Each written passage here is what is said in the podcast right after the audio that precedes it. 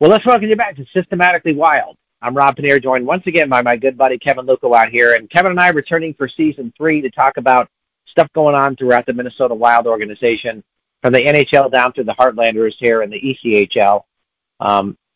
Two of the teams have started out, the Minnesota Wild and Iowa Wild, this last weekend, Kevin, and a split decision for the big club. Iowa Wild took a tough series against Henderson at home to begin the season. So not a surprise by that. We're going to start with just kind of talking generally here for a moment, Kevin. I don't think we saw any result this weekend that we're stunned by.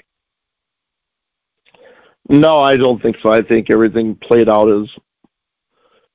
just as I had expected. The Iowa Heartlanders did not begin yet, but Kevin, let's just talk about this club a little bit before diving into the AHL and NHL clubs. And last season, I think our biggest criticism was the lack of support from either the NHL or AHL clubs to help out. That does not look like that is going to be the case. Already Hunter Jones sent down from the Iowa Wild to the Iowa Heartlanders, and they have two other AHL guys, a couple of NHL prospects that are going to start the season with the team. It looks like the Heartlanders are going to get some help early on. They could, but, not to throw a wet towel on that, we've seen how quick that can go away as injuries start piling up with any of the other two teams in your system. You're definitely right, Kevin, that there can be some pretty quick changes, and injuries can happen, or a guy starts off to doesn't get off to a particularly great start, and they call back up to the club or something. But and I have seen that a lot in the ACHL over the last 7-8 years. But it to me, if nothing else, Kevin, it seems like it's giving the impression to the Heartlanders that they're not off on an island. They're not the forgotten team anymore. I at least feel like the Wild sent a message to them that you guys matter and we want to help you and ensure that you can be successful. Am I being a little overly optimistic with that?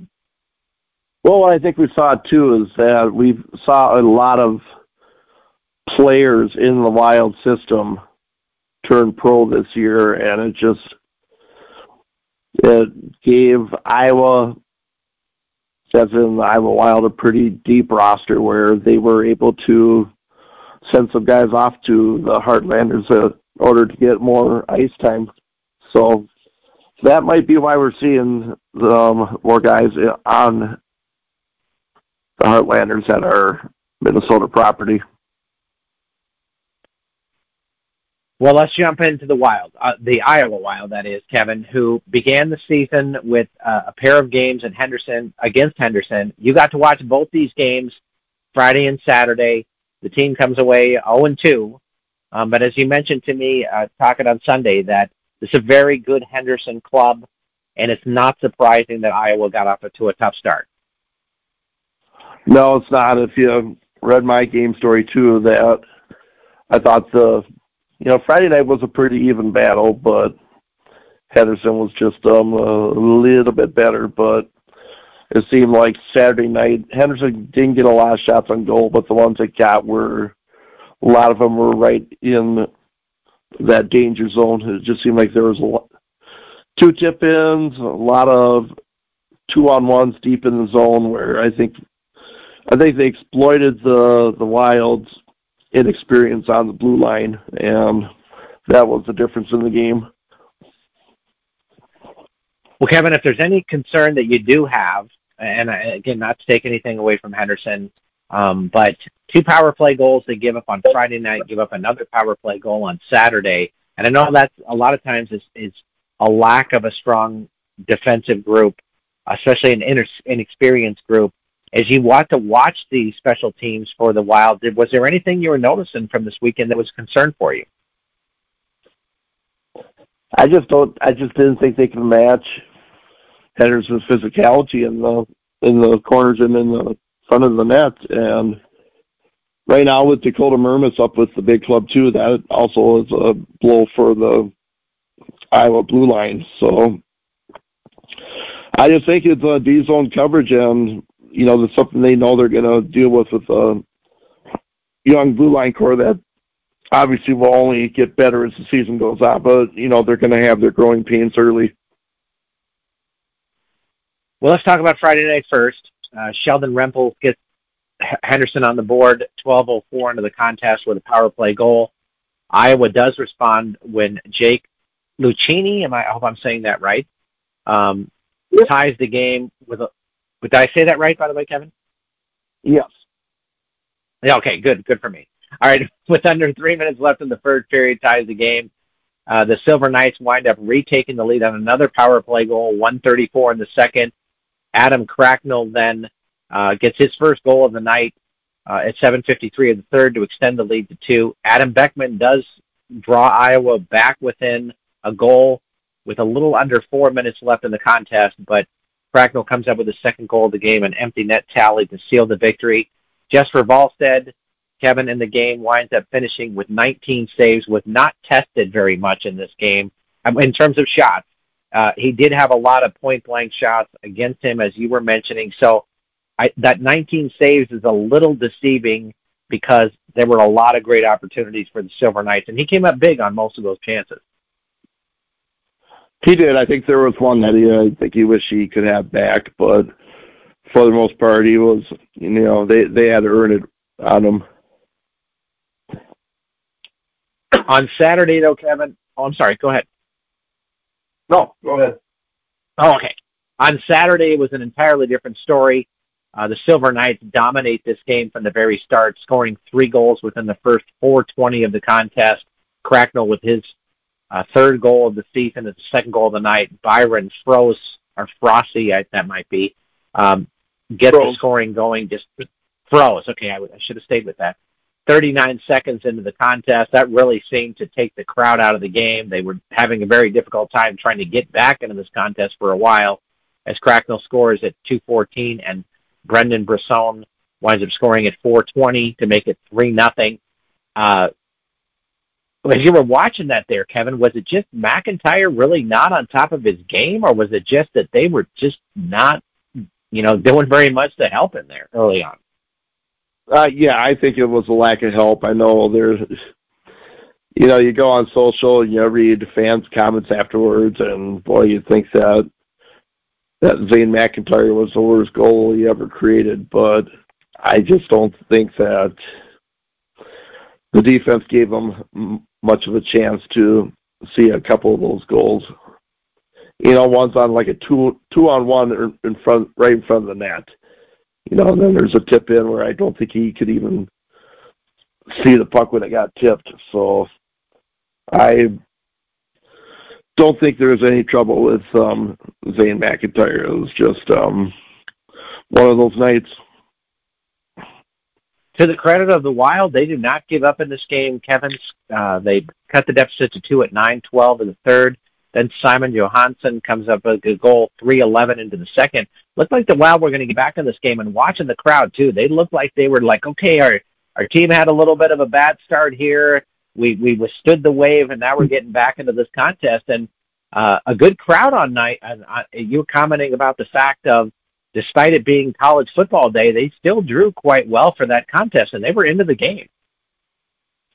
Yeah, a little over 5,000 on a Saturday night when, the Iowa football game had not even wrapped up by the time the puck dropped a little bit after 6 o'clock, so not a bad turnout. But, and I saw signs, too, you got to give Iowa credit. They did not just fold. They did try to get back in the game, but I thought the thing that harmed them throughout the weekend set was they just could not get anything going on the power play.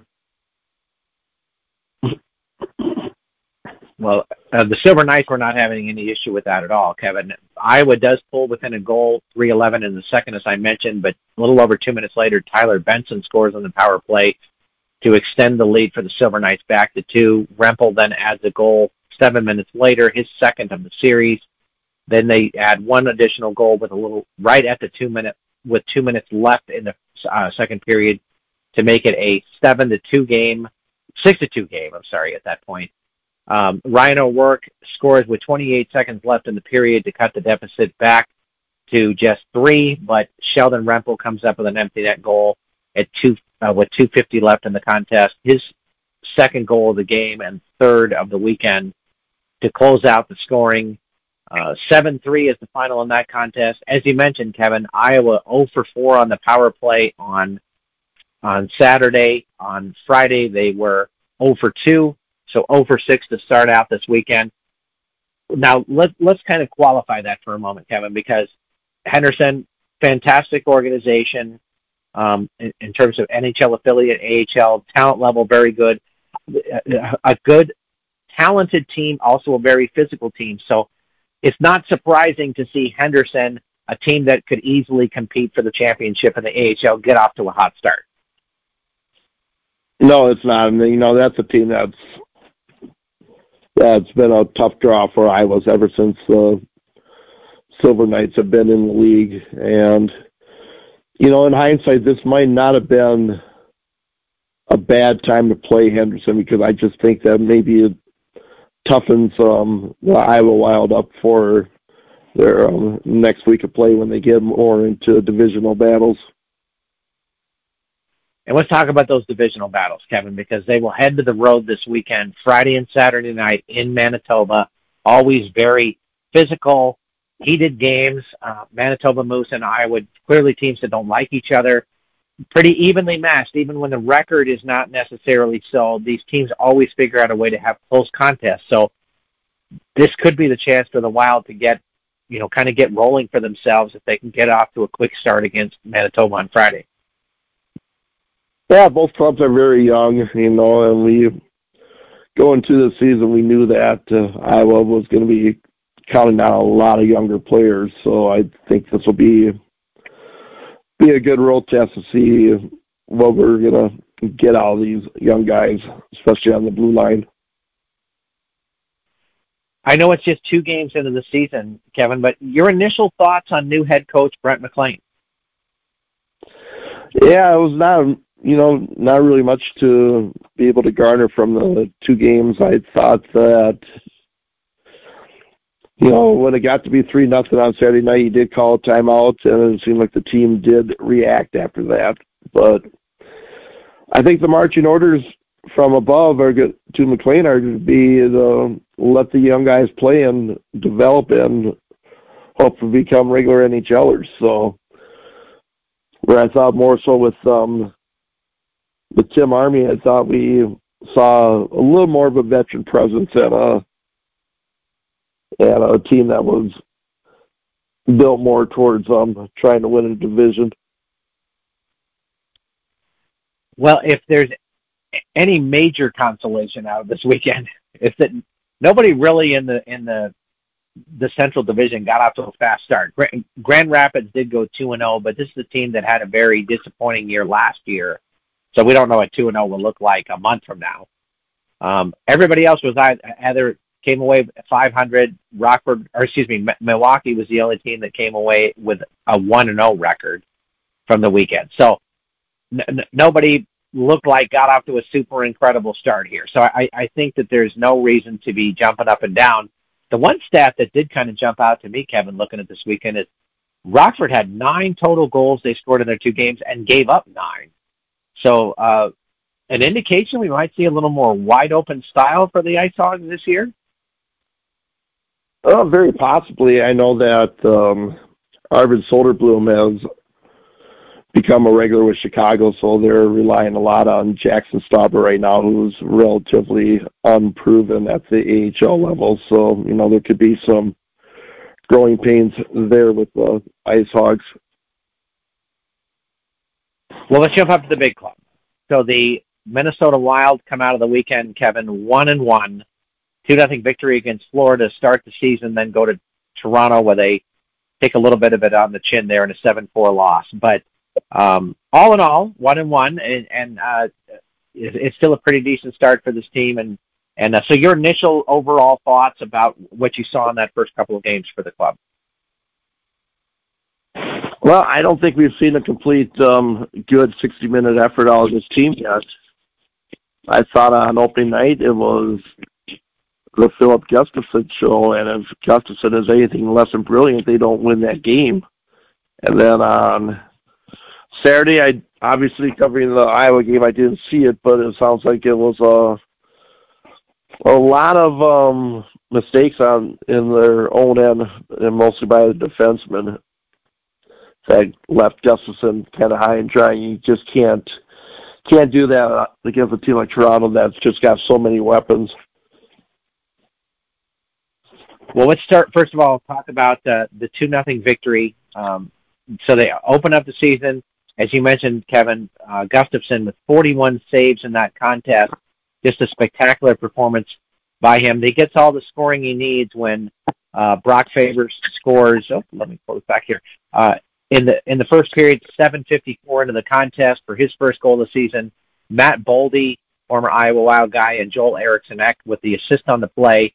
Eriksson Ek adds his first goal of the season, 12:56 into the second period. A 2-point night for Eriksson Ek, a guy who had a bit of a disappointing season last year, Kevin, in terms of what we saw 2 years ago. So good that he got off to a bit of a fast start.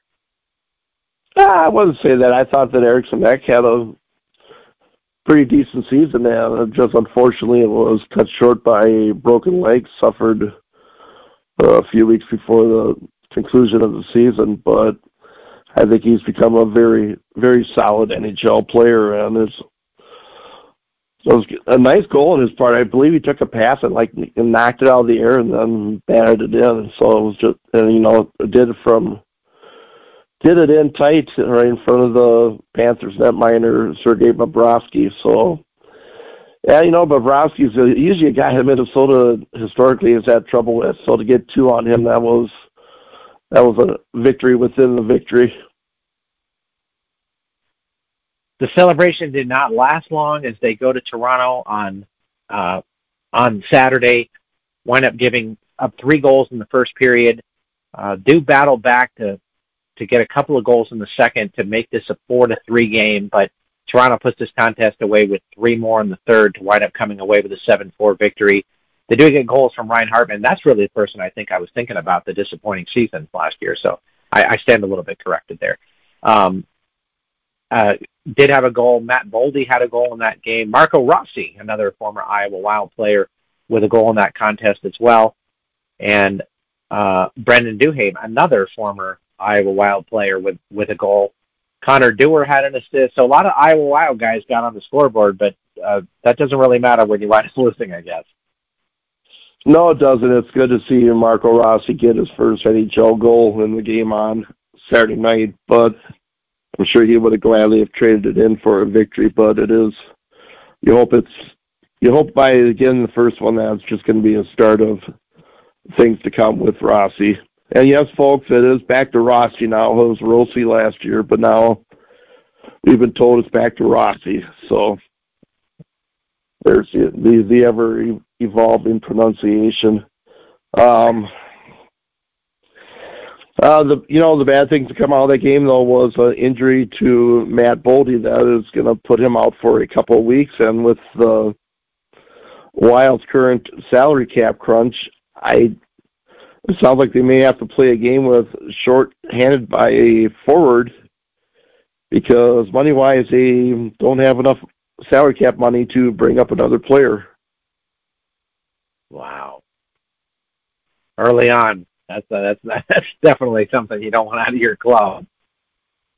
Coming back to Rossi there for a minute, Kevin, you know, he had a brief stint up with the team last year, and it looked like Minnesota was a little disappointed in what they saw out of him in the short stint that he had. He went back down to Des Moines and was spectacular over the last, 6 weeks of the season. I think that he was back with the club and really seemed to connect with his line mates there and was having, especially Nick Batan, was having quite a season at that point. And you talked about the fact that the organization looked like they wanted to do everything they could to give this guy a chance to prove that he deserved to be in Minnesota. And that goal early on in the season has got to be huge for his confidence and huge for the confidence of the organization in him. Not to mention, he scored one on opening night, but it was taken away by an offsides call. You know, the talk up here was that Rossi stayed in Minnesota during the summer and worked on improved. I think they said he changed his skating stride. He may have gained some speed in doing so, and he also put on some weight and not weight like you and I do, where we have too much fast food and it goes right to the gut, but weight as in muscle. So a little more built this year. So, you know, so improved skating stride, a little bit upper body strength, and now hopefully he's got some confidence to go along with it. Yeah, absolutely. So he had just one assist in 19 games for the club last season, already a goal, and he said, Kevin, he could have had two. One wasn't taken away from him on opening night there. So fantastic that Marco off to a fast start there, a guy that we like watching play. So I'm pretty excited to see how well he's doing for the team here.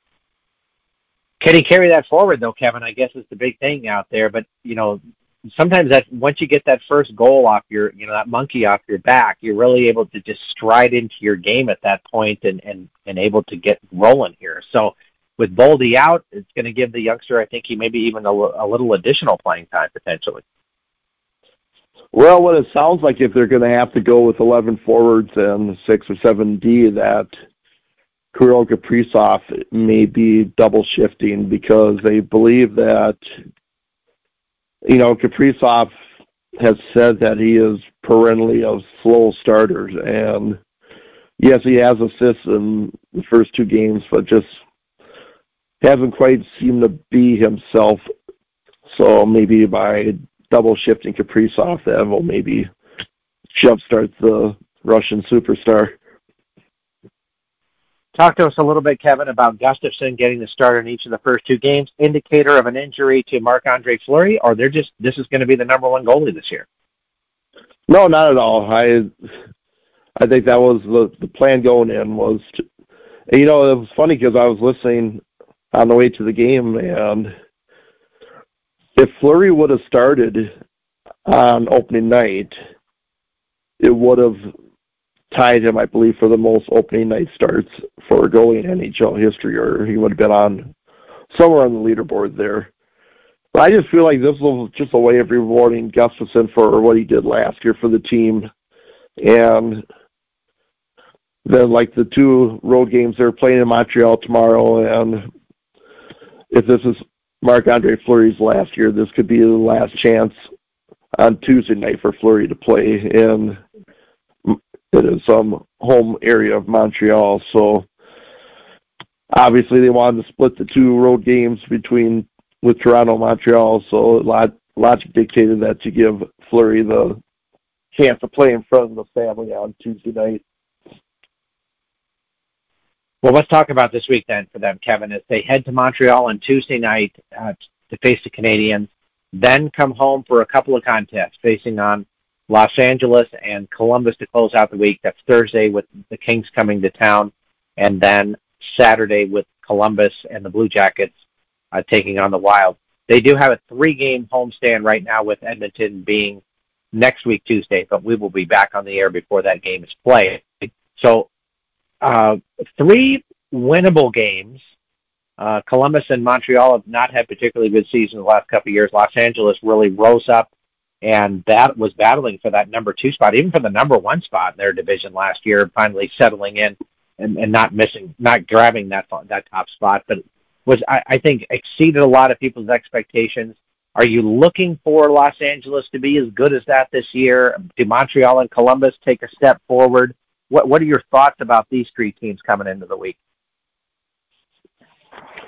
I think with Los Angeles, I thought they took a bit of a chance in making the trade with Winnipeg to pick up here Luc Dubois, and they're pinning their goaltending hopes on Cam Talbot, which, as we know as Wild fans, he could be very solid or he could be very shaky. And thus far in the 2 games he's played, he has been pretty shaky. So I think you're going to see depending on how they do Tuesday night in Winnipeg, you could be seeing a desperate Kings team coming into town on Thursday night. I skipped over Tuesday night with Montreal. Montreal I believe they're off to a decent start. I think they picked up a win on Saturday night. Young team, you know, Minnesota has had success against them.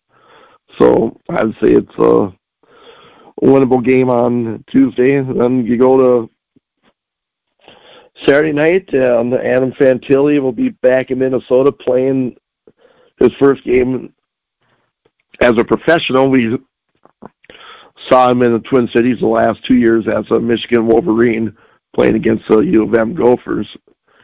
So be interested to see what Fantilli can do at the NHL level. Let me come back to Los Angeles with you for a minute, Kevin, because 104 points last season, and you talked about this as kind of a mirage, but Phoenix Copley put up some pretty impressive numbers in terms of victory. The goals against average and the save percentage weren't great, but he was just finding a way to win games for them. And so what was he? 24-6-3. I mean, that's a pretty impressive mark. And 2.64 goals against average is pretty good, but he got beat up a little bit in his opening outing of the season. Is that more what you expect out of him and what you thought he would really be like, or is last year's 2.66 more in line with what you're thinking for him? If I were to predict, I'd say that last year was an aberration of just a goalie that got hot all of a sudden. You know, he's been a career minor leaguer until then for a reason. So, but we'll see. You know, maybe it's just one start that he struggled in. Maybe he bounces back. We've seen it with goalies where some struggle early on, and then it just takes a while for them to get on their game. So, but I just don't see a combo of Cam Talbot and Phoenix Copley getting you too far into the playoffs, no matter how talented you are up front. Yeah, I couldn't. It's Talbot part that you always kind of shake your head and go, man, that's a. And he probably got a pretty sizable amount of money to sign with Los Angeles. This is a veteran contract. Even if he didn't get millions of dollars or whatever, they probably had to pay him a pretty decent salary to come to L.A. And I mean, no offense, but I don't see him as an upgrade over like Jonathan Quick or anything like that. So. I was a little stunned by that move, Kevin. I don't really understand why you brought in a guy like Talbot other than to have a veteran goalie. Well, we'd have to check in with his wife. If you Wild fans can remember, his wife was pretty opinionated when Talbot was not playing in the playoffs a couple years ago instead of Marc-Andre Fleury. So, you know, God bless her. I know she's supporting her man, but sometimes I think you sometimes it's best just to stay in the background a bit, but people can remember how she was very vociferous about her husband's playing time. So just so heads up to you Canadian fans, I mean you Kings fans out there that things aren't going well, that Mrs. Talbot may chime in. I want to point out that this is the only podcast show about in hockey where somebody would use vociferous. For fans out there, they should greatly appreciate the incredible linguistic talent we have here. So definitely went at it. And that was a pretty big word out there, Kevin. I'm impressed by that. That would have blown me away. So fantastic.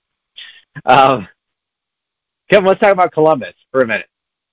Elvis out there is in the building and looking pretty decent for the Blue Jackets. Early on here, so he's a guy. To be honest with you, I thought the numbers were worse than what he really can do. So I'm not expecting 1.84, but I wouldn't be surprised if this guy had a fairly good season for Columbus. I think they're going to need it. I thought goaltending for them was a problem last year, and even after it was made even worse after Joonas Korpisalo was dealt to the Kings at the trade deadline. So, you know, it's wide open with them right now for somebody to jump in and take that number one goalie spot. It's right for the taking. I do want to say out there, for if there's anybody at the NHL office who may come across this podcast that's not a fan of the website, that they did at the NHL.com. The changes were completely unnecessary and did not make this website better. I just want to state that for the record right now. So, terrible. Should have gone. Go back to the old one from last year. That was much better. All right, that's my man. All right. Wow, I like it. Man, see, that's why you're Dr. Kevin Luckow. Just going to point that out right now. But fantastic. Well, Kevin, how about we've had some great stories from you over the last couple of years, but how about a good opening night story for us, Minnesota Wild-wise? I would harken back, and it was funny because I was just wearing a sweatshirt that I got from the game. The very first opening night against Philadelphia back in October of 2000, and it was just, you go into it with a sense of unknown. You don't know how this team's going to compete, how's the in-game presentation's going to be, what's it going to be like being at a game at Xcel Energy Center. There's just so many things you didn't know, and then going into it, at one point, the Wild actually had the lead 3-2, but Philadelphia did get the tying goal, and, as the NHL was back then, the game ended in a 3-3 tie. But I can just remember leaving the arena. You felt like it was a victory because, one, you got the NHL back in town, and two, your team was competitive, actually getting a point in their second game ever against, I think it was a pretty decent Philadelphia Flyers team at the time. But that's one of my opening night memories. Fantastic one. I like that one a lot there. So, fans, I want to thank you for joining us. Once again, Kevin and I will be back each Monday night recording the show and posting on Tuesday throughout the season for you to come in and find out what's going on throughout the organization. And we'll be keeping track of each of the levels of the teams out there. So, for the very eloquent and loquacious Kevin Luckow, I'm Rob Pannier. We'll see you next time on Systematically Wild.